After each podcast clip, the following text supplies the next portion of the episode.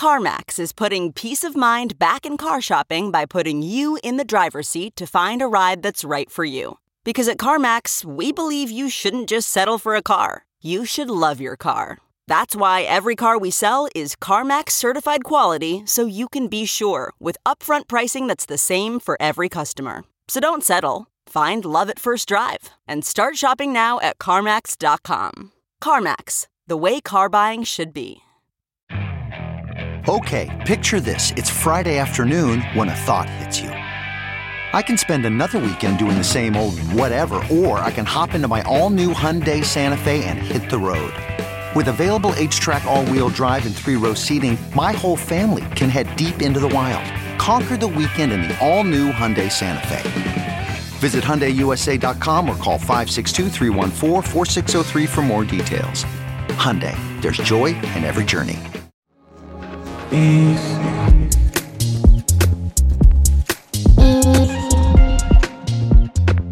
thank you everyone for tuning in and listening to the first episode of Gen C, Generation Crypto.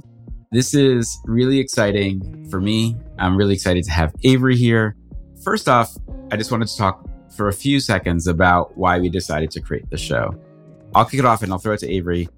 I was sort of seeing a lot of brands talking about Web3, but the question I kept getting was, where do I go to learn more? Because they were learning from being inside of Discords and Web3 communities and NFT communities, or they were watching the tweets of Vayner or reading the stories of CoinDesk, but it didn't seem like there was really an outlet to break down why business should be interested in this category. And I think, you know, from the moment I met Avery last year, I've just really respected her opinion, her expertise, and her thought. And just so the idea that this is a category that we can sort of dive deep on is for me really special to be able to do. So, Avery, what's your excitement about doing this show? Yeah, well, thanks for the invite, Sam. You know, I always love hanging out with you. And, you know, I spend all day, every day working with enterprises on their Web3 strategies. And one thing a lot of my partners are looking for is to hear from other brands, to hear what they're thinking, what's on their mind, what's scaring them, what's exciting them, how they're approaching XYZ challenge, whether it's sort of internally or externally or with PR or, you know, understanding a little bit more under the hood. So I thought this is such a great opportunity to bring a lot of the top brand leaders and top thinkers in this Web3 ecosystem to help fuel this idea of educating the next generation of brand builders and marketers on Gen C, on Generation Crypto. So I'm really excited about this as a way for partners and marketers and people who don't even know yet but want to learn more about this, hear about this sort of from the business leaders who are investing in this technology and are dedicating their time and their team's time to understand more and build in this early space during the sort of nascent period of Web3. So I think just like anything, you know, any type of culture really begins in these small little subgroups, right? And then it scales and scales and scales till it reaches more mainstream adoption. I think it's November 2022 and we're at a place where, you know, the average person would know about crypto or NFTs but hasn't really interacted with it themselves. But savvy brand builders and marketers who invest their time to learn about this now I think are creating opportunities for them to future proof their businesses and their careers in the long run by being early to something that you and I both believe is a transformative technology. Your story, I think, is really fascinating too, right? You were at Google, you've been at some amazing opportunities to be at the genesis of sort of the intersection of culture and technology. And so I would love for you to give like the 30 second who is Avery, but also with the end point being like what was that moment when you were like this is what i want to spend my life doing right now yeah so i'm avery. I'm currently based in miami florida. I'm originally from nashville tennessee and there's been like 10 stops in the middle of those two things. I've spent my whole career as a marketer right after school. I was went to college in california. I worked at target corporate for a couple of years. Then i went to google where I just became completely enamored by how technology was changing everyone's day to day life at a really fast pace. And it was an exciting time to be in the Bay Area and, you know, help launch products that are now so omnipresent. Things like retargeting was once new and, you know, also help sort of scale Google's business across different geographies. I got to know Gary Vee jumped on board the Gary Vee train. Everyone thought I was crazy leaving a really great job at the number one company by every kind of, you know, metric at the time to go to a community management agency, but I saw something in Gary that was very inspiring. And I've been at Vayner ever since. I, you know, started VaynerMedia in APAC, which is, you know, now several hundred people strong. And in late 2020, became really interested in what was happening in this digital reality. And we became first interested and then obsessed with NFTs. We got very into it as kind of our whole core Vayner team. Gary launched VeeFriends in May of 2021. That was an incredible learning opportunity for many of us just to sort of see under the hood. And a month later, we decided to launch Vayner NFT, which was June 2021. 18 months later, I couldn't be more bullish on the future of Web3. And I now run our consultancy um, working with enterprise partners, which is called Vayner3. And I think like the thing you just mentioned is so important, which is that you guys first put the work in to do it yourself, right? VeeFriends was a very complicated project that had a lot of intricacies. There were some amazing wins through it. There were some learnings, I'm sure, that came along the way. But I think the fact that you were able to do that probably propped you up better than so many others in order to sort of be a great guide and like the oracle for how to have a brand enter the space. You know, I think that's the thing I don't give enough credit to is that this is hard. Like this is not easy stuff. And you guys learned the good way and the hard way that there are right ways and wrong things to do. And I think that's really what we're here to explore on this podcast. So first of all, thank you in advance for all the intelligence you're going to bring. And I'm really looking forward to just like diving down this hole with you. This is going to be a great series. I couldn't be more stoked on the guests that we have who are taking their time to chat with us and to explore further into this world of Web3 and Gen C. It's going to be a blast. And Thank you all so much for tuning in and taking your time. If you all have any requests of what you want to hear more or less of, hit us up on Twitter. Let's just talk a little bit about what's gone on this week. You know, this has been a big week in the world of crypto. We'll talk for a minute about that.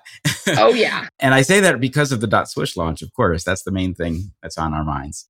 But no, really, I mean, I think, you know, when we look at the fact that over the last couple of months, Starbucks has started to like give us detail around Odyssey. Nike has sort of just brought out this week dot swoosh. You know, Meta has begun selling digital collectibles. You know, let's look at the three of these if we can. And sort of, I would love to just get your, you know, quick takes on these three moments with three giant historic brands and all of them are entering. And I think there's actually a lot of similarities in how all three are coming to market. So I wanted to just get your take on those three brands specifically. Yeah, let's talk about Dot Swoosh because I'm really excited about that one. And I think Nike has really paved the way with some incredibly smart moves. And they're like one of the number one consumer brands for a reason. Nike acquired RTFKT last year, probably the biggest brand news in the Web3 space, in my opinion, in all of 2021, which was incredible. And just two days ago, they unveiled Dot Swoosh, which is a platform built by, you know, their internal team collaborating closely with the RTFKT guys and the team who was spearheading that was actually the same team who developed the sneakers app, which you know also had led to a you know incredible business outcome for Nike in the digital space. So really exciting to see that and see them leaning into this sort of ethos of Web3, tapping the team that they sort of acquired as a partner, but doing this under the Nike brand, especially in the wake of a lot of challenging news for the crypto industry broadly. I think that's an incredible testament to how much Nike believes in this and how brave they are as marketers I think Nike has long been known for their brave and bold marketing moves. And this is just another example of that. The thing that struck me the most actually in their announcement was the idea that they're creating a marketplace, right? So we all think about digital collectibles today and we're starting to think about, you know, still the OpenSea and SuperRare and all the kind of NFT marketplaces there are. And then we think about all the metaverse worlds. But Nike in essence is doing what Nike does really well, which is retail I think they said that their price points were going to begin around $50.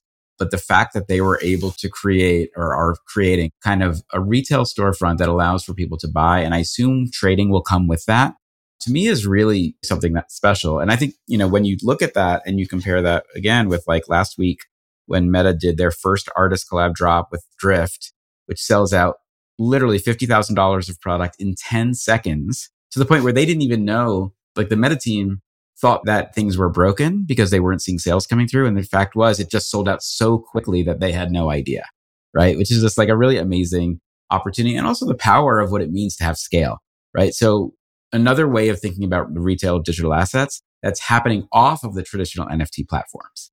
Yeah. You know, I think that one sort of commonality there is Meta leaning into the existing Web3 creators, the same way we just talked like Nike acquired RTFKT, and then they've tapped those people as really in house experts. That was really Meta's strategy too, with how they first rolled this out. So, yes, they have incredible scale. These collection sizes are pretty small, and I think the price for Drift was a thousand, which is pretty accessible actually for a Drift piece. And I think that they were really smart to lean into partnering with the top creators and getting those folks on board and supporting their marketplace from the get go. Starting with someone like Drift is a very, very high bar, which is great. And in the subsequent days, folks like Sara Baumann, who is the creator of Women in Weapons, also had a really successful drop that also sold out really quickly. I think it's really smart of Meta in two directions. One, to brand this under Instagram. I think Instagram, we know that it's owned by Meta, but that isn't known by everyone. And I think a lot of consumers have a more positive perception of Instagram. Secondarily, they partner with these top creators, and those creators have a built in audience. I think this would be different if they were just taking a you know typical like Instagram influencer and having them sell something, which of course is the end game, but starting with people who understand how digital asset ownership works, I think was really smart. And third, Meta isn't taking a take yet. I think that will change in the future, but them sort of going about this from a place of letting the creators sort of have all of the earnings upfront is the right move. They're also abstracting some of how gas works. So keeping that a little bit more seamless, I think is a great take. And we're excited to be partnering with Meta on a couple of different initiatives in this space in the next few months. So really excited about what Instagram is building on this front and the potential this unlocks for broader scale. I do still think creating the demand is going to be important and it's something that you know new creators who aren't web3 native are going to have to work on because you know my hot take would be i think the people who were collecting the sort of early web3 native artists are already nft collectors yeah and we look forward to all the alpha you'll be dropping on your new stuff working with meta but I think you're right. I think one of the things that they did also that was very smart was I believe they put a price cap, as in nothing can be charged more than a thousand dollars. And so I think they're hoping that there's going to be $25 and $50 and $100 and a thousand, which frankly in the NFT world is a lot more accessible and helps to sort of debunk, I think, the sort of fear that a lot of people have about getting into digital collectibles where they suddenly feel that they'll be priced out. And not to say that a thousand dollars isn't a lot of money because it is for many, many people. But I think the idea of aligning yourself to someone who you really believe is a strong creator and whether that's because they just did a collab on a shoe drop and you spent 500 bucks on those shoes, or it's because you got one of 50 of these unique pieces that was part of their first drop on Meta, I think it still feels accessible in a way that is just different than what we've seen across traditional NFT, where, you know, not even three weeks ago that we saw the Art Gobblers project come out on the NFT world and like the prices shot up immediately to $25,000, you know, for a very unknown property versus someone like Drift or something like Nike, which are just known quantities in this world. And I think that's really important. The sort of final question I want to ask you before we get into our guest, who I'm really excited about, is sort of what do you think are the types of verticals? We've talked about Nike, we've talked about Starbucks, we've talked about Meta. Like, in your opinion, what are the verticals that should be paying the most attention to Web3 and why is that? I think the verticals that should be paying the most attention to Web3 is any business who either has a direct relationship with their consumers already that they want to deepen or is looking for a brand transformation moment. I think those are the two sort of places that I would play. Brands who already have a robust CRM strategy have seen the benefits of how important that is as a consumer insights engine in the world of Web 2. This makes so much sense as a natural extension, whether that's loyalty or, replacement of cookies or anything of that nature. And the second is a brand who's ready to retransform, who's like, great, this is a moment for us to rethink how we operate as a brand. I think Web3 offers this whole new suite of opportunity for those brands to lean in and do something differently. So whether you're an auto manufacturer, a spirits manufacturer, or you know, a B2B company, leaning in early to Web3 to really crack it ahead of your competitors, I think is an interesting strategy. But I honestly believe not every company needs to do an NFT drop. However, I think every enterprise needs to understand what's happening in this space. And if they choose not to participate yet, that totally makes sense in a lot of cases. But what I don't think they can afford to do is ignore this. I think brands who have ignored whether it's social media or e commerce or TikTok, then they're calling their agency once it actually hits and saying, oh my God, how did I miss this? I think we are in this moment where it's still so early on Web3. You can still be early and understanding what's happening and taking the time to listen to shows like this is incredibly beneficial for marketers who want to have an edge. There was an article that was passed around a lot this week, which we can put in the show notes, that really talked about that this is sort of a defining moment between kind of the money side of crypto and the tech side of crypto. And that if we can divorce those a little bit, then we can start to look at sort of the tech infrastructure layer as being the truly transformational, whereas the money is speculation. And so that's where I think when you're on the brand side, of course, you're hoping to make money and to profit and to figure out new ways to create new areas of revenue. But I think it's more about the tech infrastructure and what that means to transform your business than whether or not you dropped, you know, an NFT or a metaverse play and that immediately made a lot of people a lot of money flipping. I think that's frankly, you know, not great for the brand. Yet the loyalty infrastructure and the membership infrastructure and the asset ownership and provenance infrastructure, that stuff is super cool. Like that's the stuff that I think any brand could probably figure out their lane. Without sort of going too far in, you know, give us 30 seconds, you know, what's happened in the market this last two weeks with FTX and how it's sort of affected perception.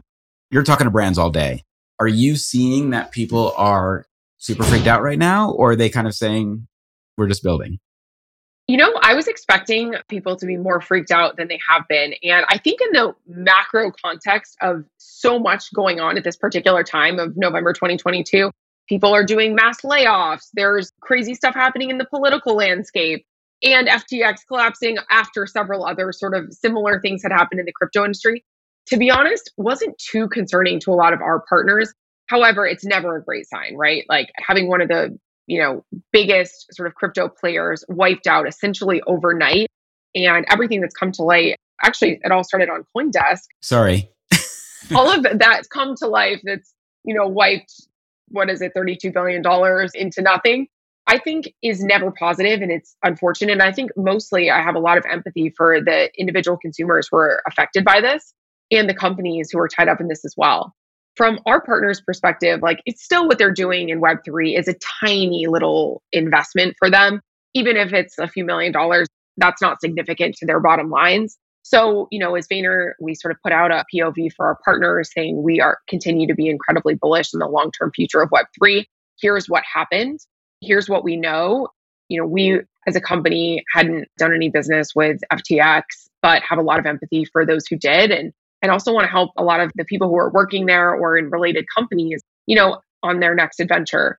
And even I was actually at a Heat game two nights ago. The Heat were playing the, the Phoenix Suns. And I was expecting, because there was FTX signage all over the arena. And I was expecting to hear a little chatter and the people, people are just talking about basketball. I think uh, in our little microcosm, it seems groundbreaking and horrible, and it is. But the reality is, I think most enterprise brand folks and normal consumers don't really know or care.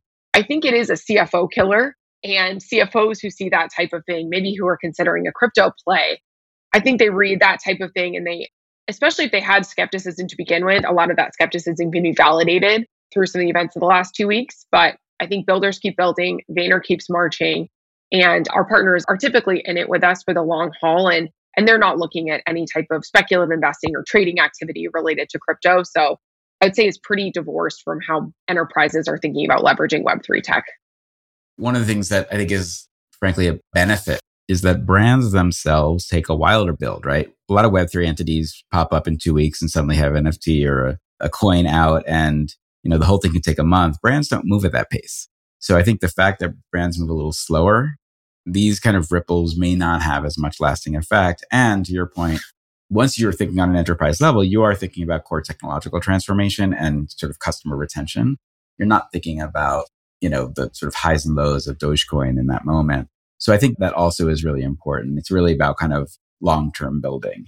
In a terrible segue, let's talk about the fact that our first guest has been building in this space in a long time. And with her building is investing and researching and investigating and consulting on. So our first guest today is Magdalena Kala, who's just a wonderful sort of fountain of insight who just keeps dropping so much knowledge onto the industry through Twitter, through things she writes. She was at Bain for, I think, six or seven years. She also has been a consultant for everything from sports teams to big tech brands. And, um, you know, I think that I'm just really excited to hear kind of her framing, she's just announced a fund. She just raised $30 million, all focused on consumer brand Web3 tech. So, you know, what are you most excited to hear from Mags? Thrilled to have Mags as our first guest. And I couldn't think of anyone with sharper insights and a better pulse on the market. Mags, I think, is a rare breed of someone who has really strong business acumen, sort of financial understanding, and sort of brand building capabilities, plus an intrinsically really deep understanding of how Web3 and crypto works. So, super excited about having her today. I really want to hear from Mags on how she thinks brands can embrace the principles of Web3 and also some of how she's thinking about her thesis as her fund Double Down gets off the ground. What exactly are they looking for? And and what does she think the opportunity is even in this you know period of volatility. Fantastic. With that we're going to take a break and then we will return with Mags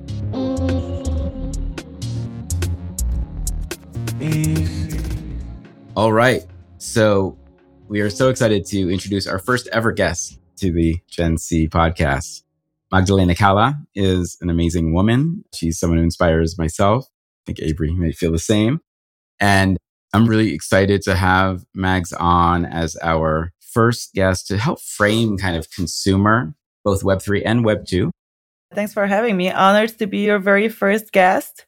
As you mentioned, I am a career consumer investor. I've only known consumer on the investing side, private equity, every possible area of consumer you can imagine apparel, beauty, restaurants, hospitality, then moved on to family office investing, did a lot of gaming, commerce, media, sports, Web3.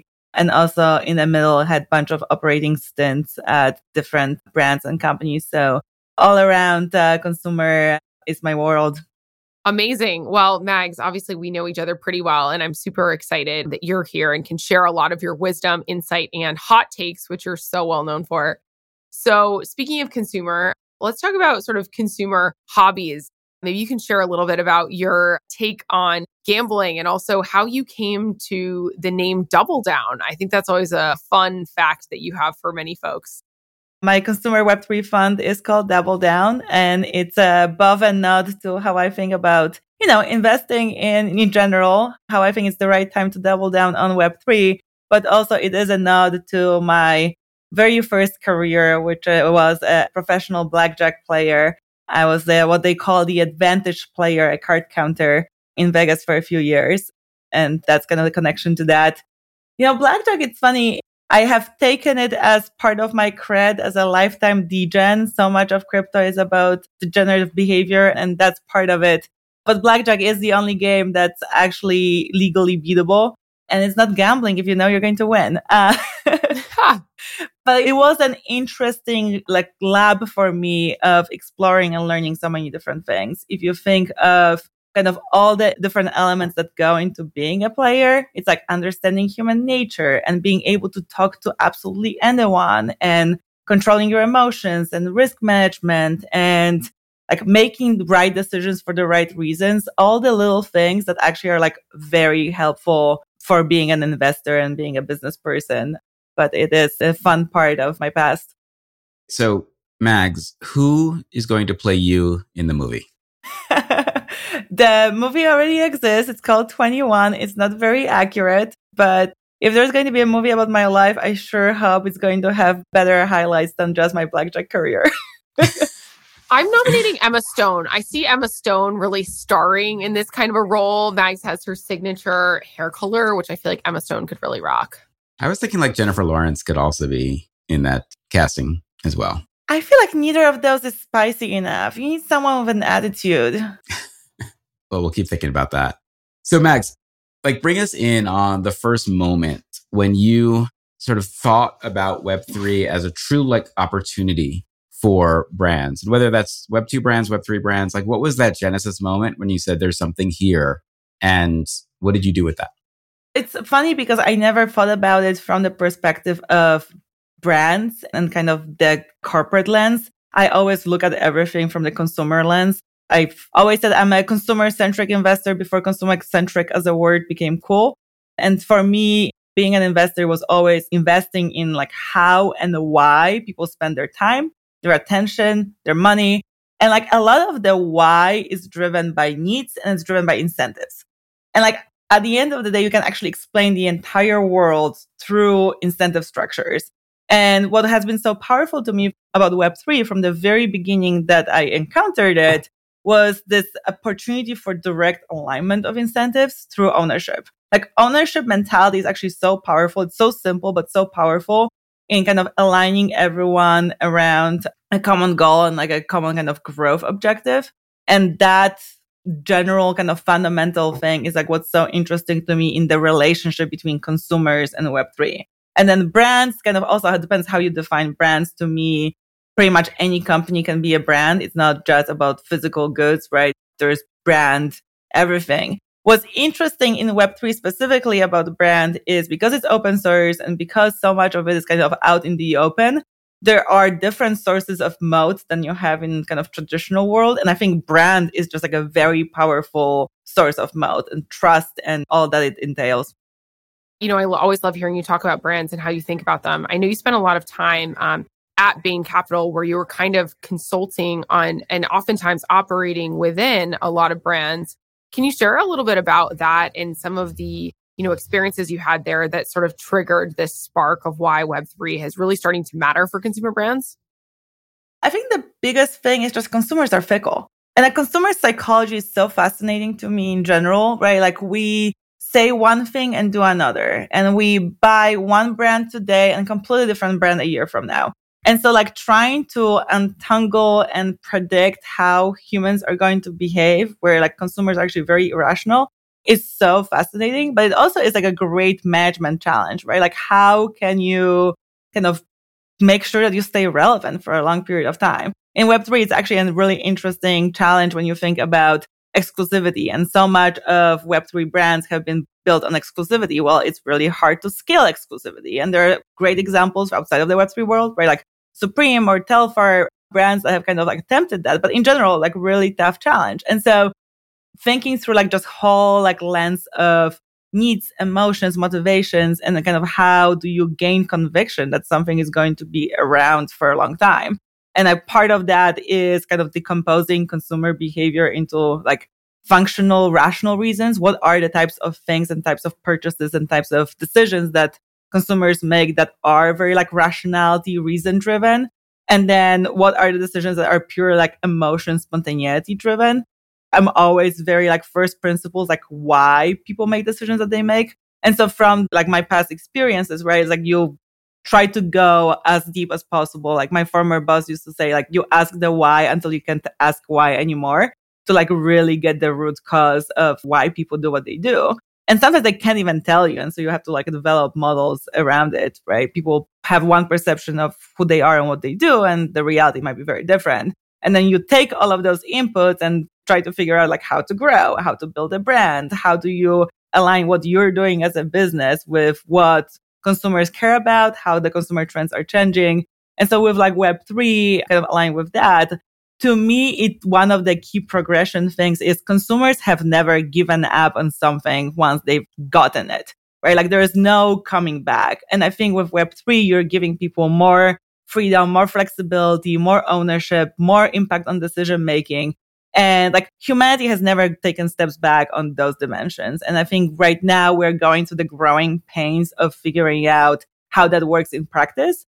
But the reality is there is this kind of taste of what the world might look like when consumers are rewarded and share the upside and like kind of aligned incentives with kind of companies and corporations. So Mags, just pulling on that a little bit more, I'm assuming not every single brand should be a Web3 brand. So I guess my question is one, is there something that brands should ask themselves to see if Web3 or Web3 strategy is the right one for them? And then sort of along with that, how should they be thinking about it in terms of, you know, is it an additive to their brand opportunity or is it a transformational opportunity? What's your opinion on how to sort of strategically frame how brands should get involved? Yeah, it's a very big question, obviously. And I think not every single brand should be a Web3 brand. And I think in the same way, it's like, it's not a binary thing. I compare it to e-commerce and then kind of e-commerce adoption, right? Like we are not going to ever be in the world where 100% of all purchases are e-commerce.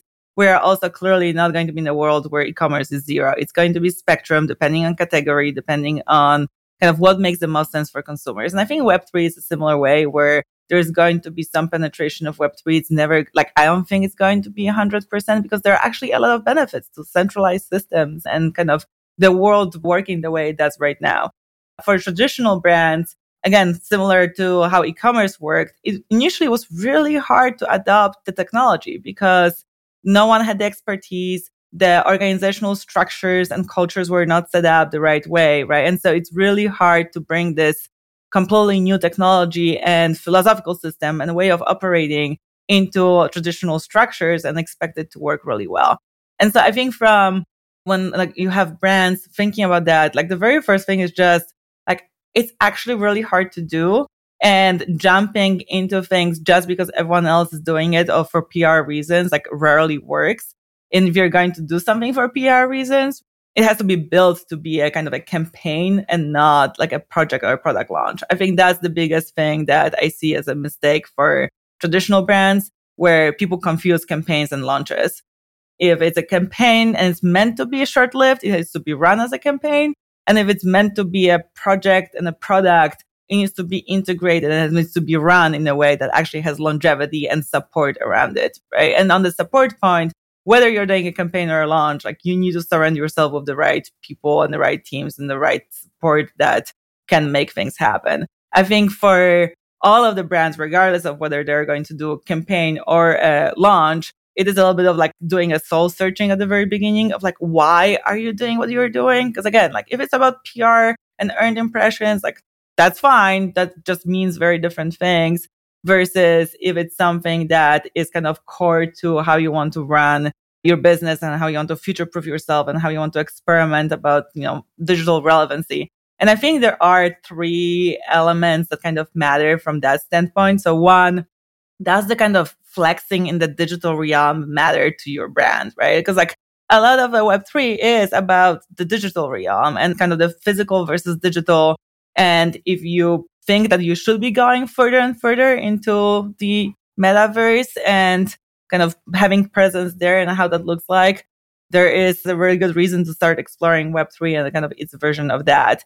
I think second is how much does community actually matter to you? Like Web3 is very community driven. And most brands, when they talk about community, they actually really mean an audience and they're not willing to kind of enable stronger community for the brand because like that comes with benefits but also comes with costs where like communities can get very entitled and high maintenance and that's a whole other thing. And then third is thinking through like sharing upside with your super fans and your best users and your ambassadors. And web3 enables that kind of tokenized loyalty in a very interesting way where you get to reward your users your fans that allows you to gain your success but you have to be willing to share that upside and not just kind of try to get all the benefits for yourself. And so the TLDR doing things for the right reasons and kind of understanding why you want to explore Web3. There's no reason to rush. This is like a big transformational trend overall. And I think the brands that have done it the right way have either done things for pure sake of experimentation. They've been very clear about that. Or they've kind of taken a step back like Starbucks and really thought about why is this relevant to us and how we do business for the next decade plus.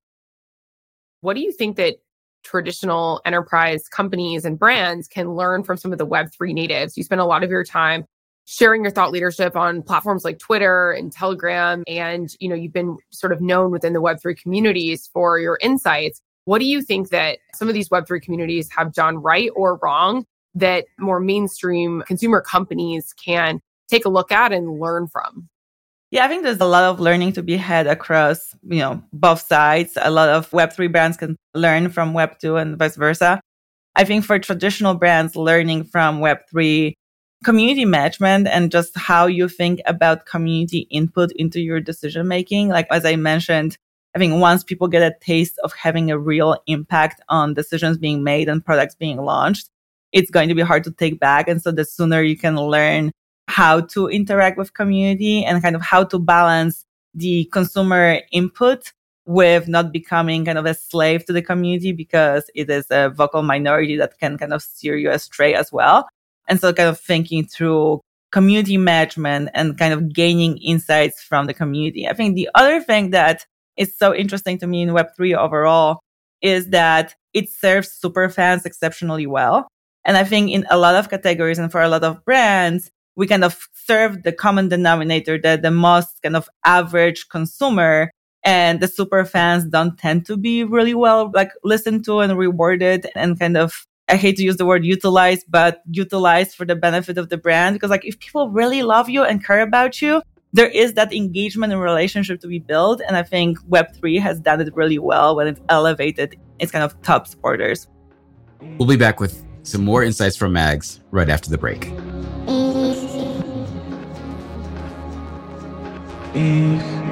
Join Coindesk's Consensus 2023, where Web3 meets IRL, happening April 26th through 28th in Austin, Texas. Consensus is the industry's only event bringing together all sides of crypto, Web3, and the metaverse. Immerse yourself in all that blockchain technology has to offer marketers, advertisers, brand leaders, creators, builders, founders, entrepreneurs, and more.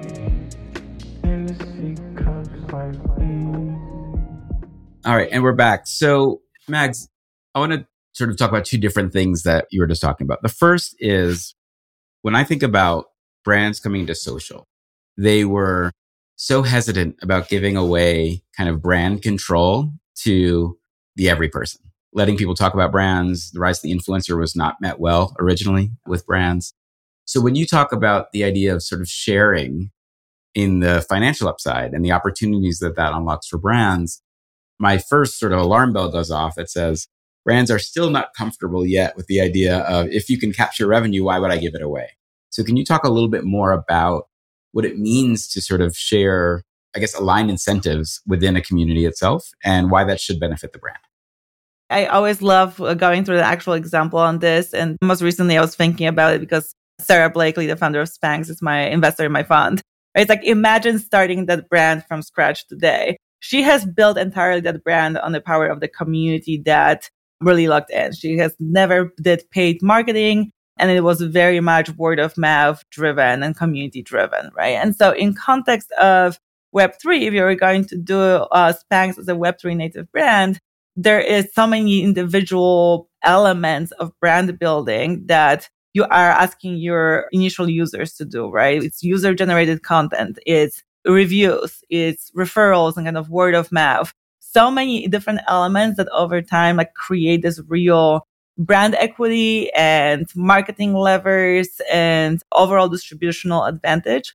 And if you're asking people to do it, you actually are gaining efficiency on the marketing side, right? You no longer have to spend it on traditional marketing levers. And so like, why not share that back with the users, right? If they are helping you build this thing, you not only should reward them for that action, and being able to reward them with tokens like means that there is no cash impact on the business and that you are allowing them to share in the massive upside if everyone that's building this brand is being able to contribute to its eventual success. But it also means that you're actually adding the reinforcement to all those behaviors because now all of your super fans are not only super fans, like they feel like part owners. It's the same reason why we give kind of equity stock grants to employees because you want your employees to feel like, especially if they're building something from scratch and something really hard, you want them to feel like contributors who are going to get rewarded for their actions. And I think that is just like a very powerful loop to embrace where yes, you're giving away a kind of financial elements, but you're also gaining so much in even deeper loyalty that I think like a lot of brands are not just like don't even understand how deep that relationship can be where all of your super fans have the mentality of like a co-owner of your business. Yeah. So Magda, you just launched your new fund, Double Down, raised $30 million. Very exciting. Disclose uh, I was a very tiny little part of that. I'd love to hear your take on the types of companies that you're looking to invest and sort of like what your thesis is at Double Down and sort of how you see your fund supporting some of the next like movers and shakers and builders in Web3 who could potentially be powering some of these enterprise brand platforms. For sure. I'm so excited to be launching Double Down, especially now, despite everything going in the market. I think it's a perfect time to do it. And yes, the thesis of the fund is mainstream adoption of Web3. In general, I hold believe that the only thing that matters is mainstream adoption. If we're not going to get adoption, this is a niche technology that will not be able to reach its full potential. The I also the belief that in order to get mainstream adoption, we need to do it through consumer culture. And the reason why is because people are passionate about consumer culture, right? I was little. My mother gave me vitamins in chocolate because I didn't want to take my vitamins. And I think like Web3 adoption is such a hard thing and it has so many kind of steps associated with that. So if we can deliver Web3 adoption through the chocolate of things that people already care about and are passionate about and are like emotionally attached to, that's how we're going to speed up the adoption cycle. And so that's kind of the general thesis of what I plan to do, whether it's impact on music or media or sports or commerce or education, personal finance, so many different elements overall that adapt to consumer culture in my mind. And I want to be investing in founders who are thinking about how Web3 technology can make those areas better, can make products that are better for users, right? I absolutely hate when I see kind of Web3 for Web3's sake when it doesn't add any real benefit to the users. And that's not what I think the real opportunity is. The real opportunity is how can we harness these fundamental benefits in all these different sectors? And then because mainstream adoption is actually not just about the product, it's also about distribution and storytelling. That's what I work with founders on. How I approach things is driven by my past experience, which is a lot of marketing and branding and go to market strategies. And so I noticed that in the crypto world, it's very tech driven. There weren't necessarily a lot of investors who were thinking through that lens. And I think it's going to be really hard to get mainstream adoption if we don't embrace, you know, storytelling and kind of thoughtful go to market strategies to get that mainstream adoption faster. Yeah, I couldn't agree more. And I think that what we've seen to date is some of these like web3 native brands that have been very like tech centric and the like language they use very crypto bro audience and we sort of reached like a saturation point, at least for now, in some of that. And the future is more in the direction of this technology being invisible, right? Is being something that's interesting for normal users, whether that's sports or music or going to a cool party at Art Basel. This idea of access, of scale, and sort of this move away from scarcity, which we've really sort of seen dominate the market for the last like several years, really, that kind of led up to this boom. Who do you think has done that well to date there's two moments in my mind that really sparked like somewhat mainstream awareness of like what an NFT even is and why people should care. I think, like you said, Mags, this always happens at these key moments. And the back to back sort of top shot meteoric rise, which is tied to NBA, which people love, or in pandemic land, had a lot of time spent on the computer, coupled with the $69 million Beeple sale, I think was a big like wake up call that then brought, you know, a couple of hundred thousand or million, depending on how you quantify it, entrance into this ecosystem. Who else do you think has done a good job of sort of onboarding a larger swath of users beyond sort of the existing crypto or NFT communities? Yes, it's a good question. And also the N is so, so small right now. And there's actually like it's an industry that has so few users. So what has worked so far is not necessarily what's going to work in the future. But I think there are all these embedded technologies. So Dapper Labs with Flow is working with Ticketmaster right now for ticket collectibles, right? Like that's an interesting example of a company in the space that has the kind of the technological backbone and partnering with an industry leader that has scale and being able to deploy this in the kind of collectible moment. So that's interesting where anytime you have this partnership between like a very Web3 native company and a traditional company where you have the benefits of kind of the technology and the team that's very in depth, but then partners with someone who has reach and other kind of organizational talents. RTFKT and Nike is another example, right? Nike just launched their marketplace for digital collectibles. And again, it's an example of they acquired the RTFKT team, but very much taking the partnership approach of everyone playing to their individual competitive advantages and what they're best at and partnering for this like interesting product. And then the one thing that you see kind of the common theme between the NBA Top Shot and Nike with RTFKT, and now even with the Starbucks and their kind of tokenized loyalty play, there is this common theme of not using the language of NFTs and Web3. They're all describing the benefits in different ways, right? It's the digital collectibles.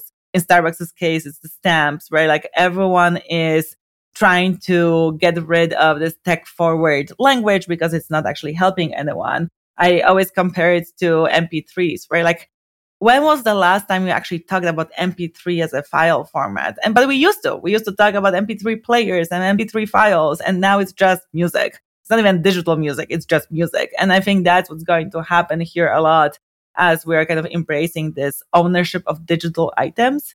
And there are many different types of digital items, right? It's collectibles, it's tickets, it's membership passes, it's digital outfits and skins. Like there's so many different elements. And as we embrace that, I think the terminology is going to go away from the kind of the very tech centric.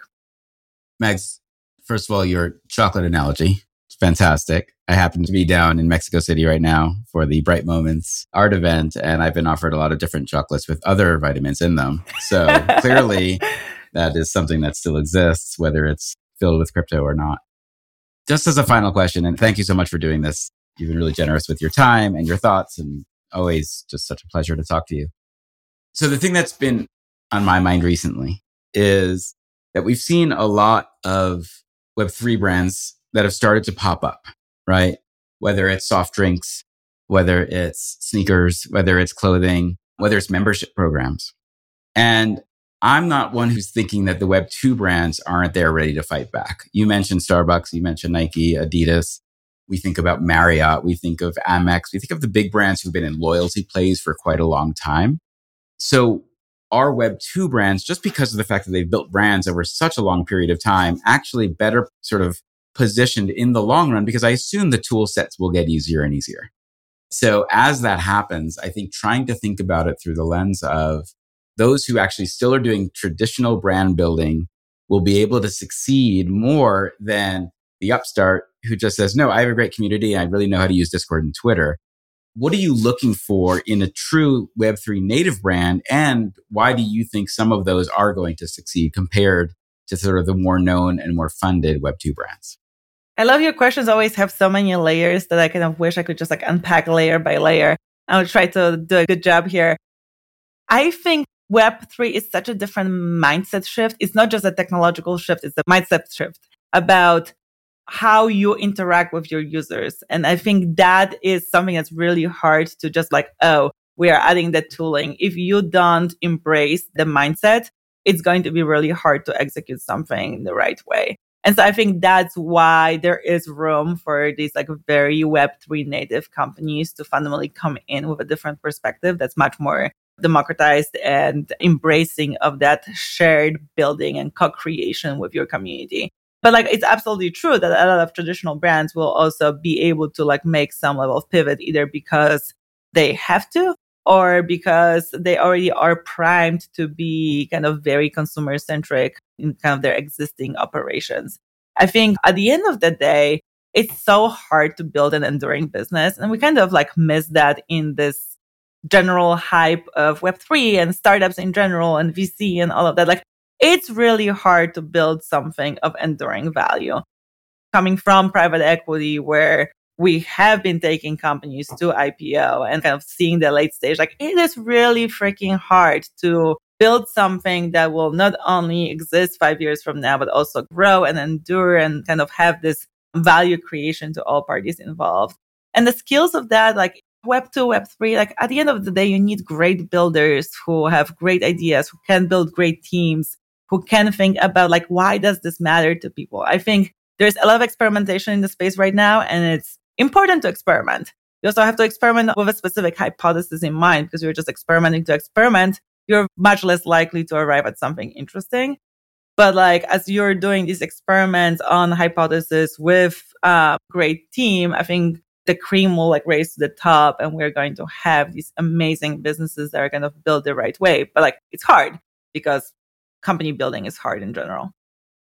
I would love to ask you your takes on anything that we might see as sort of surprises through the end of the year. You know, in spite of market conditions, I was really happy to see Dot Swoosh launch, which I think really demonstrates Nike's conviction and commitment to the Web3 space come hell or high water with mainstream news cycles. What do you think that we're going to see in the last, you know, 45 days of 2022 from either Web3 native brands or enterprise level brands who are looking to make that final splash. Do you think we'll get any spicy new excitement, particularly during Art Basel, maybe?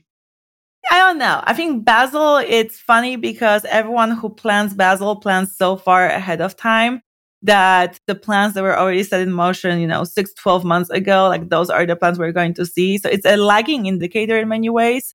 So I'm not sure if kind of thinking through the lens of the last couple months, where is the excitement and spice? Because those have been put in motion such a long time ago. I think it is going to be interesting to see the continued progression of using the technology. Even when you compare kind of where we are right now to a year ago, there is so much more sophistication in the space about what matters and what's interesting. And so I just expect to see more of that. I think going forward, I am encouraged by like Nike making a real commitment, Starbucks making a real commitment. Those are not just huge businesses, but they're also industry leaders that a lot of other companies look up to as far as kind of corporate strategy and what are the things that they should be considering and looking at. And so from that perspective, I think we will be actually positively surprised going into 2023, where despite all the crypto drama and the kind of public perception of that, companies will still be kind of embracing it and thinking about how to build it into their existing businesses and new innovations will be coming up. I think builders build and there's so many people in the Web3 ecosystem who are excited about the technology and kind of the broader macro environment is not impacting that. Mags, thank you so much. We really appreciate you spending the time with us. That was wonderful. Where can people find you if they want to learn more about Double Down or yourself? Definitely on the Double Down website, which is double-down.com. On our Twitter, as Avery mentioned, I'm a queen of hot takes. I drop a lot of hot takes on Twitter. So uh, follow me at uh, Magdalena Kala. And I want to give Mags one last final shout out, a platform that she's been building for the last several months that has been a huge help to a lot of our partners at Vayner and to other marketers who are curious about learning more about what's happening in this world of Web3 and digital reality, MetaCurious Marketing is an educational cohort that Double Down puts on, bringing together an incredible cohort of brand marketers and having them connect with the best and brightest of Web3 technologists and builders. So if you or someone on your team, dear listener, is interested in checking this out, look out at MetaCurious Marketing. And I believe there might be a newsletter coming soon. I've heard it might be called the Double Down Dispatch. So check that out as well. Mags, thanks so much again for your time. We'll be right back with a couple final thoughts. Thanks so much.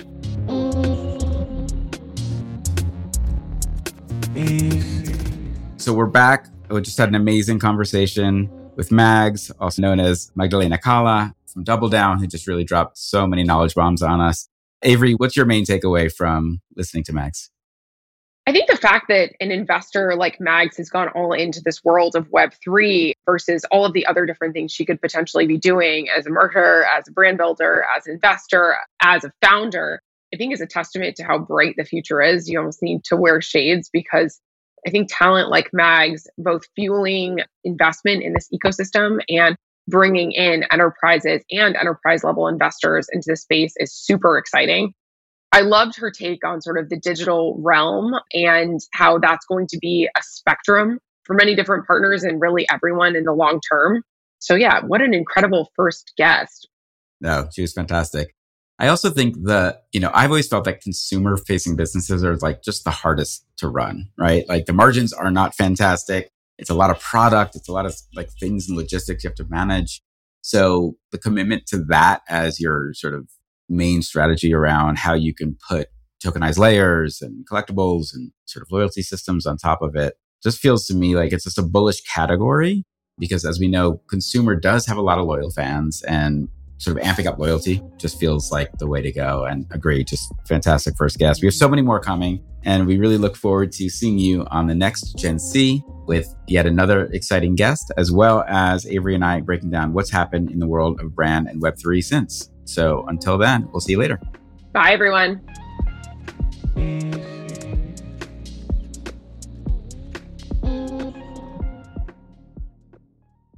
Look around. You can find cars like these on AutoTrader. New cars, used cars, electric cars, maybe even flying cars. Okay, no flying cars, but as soon as they get invented, they'll be on AutoTrader. Just you wait. AutoTrader.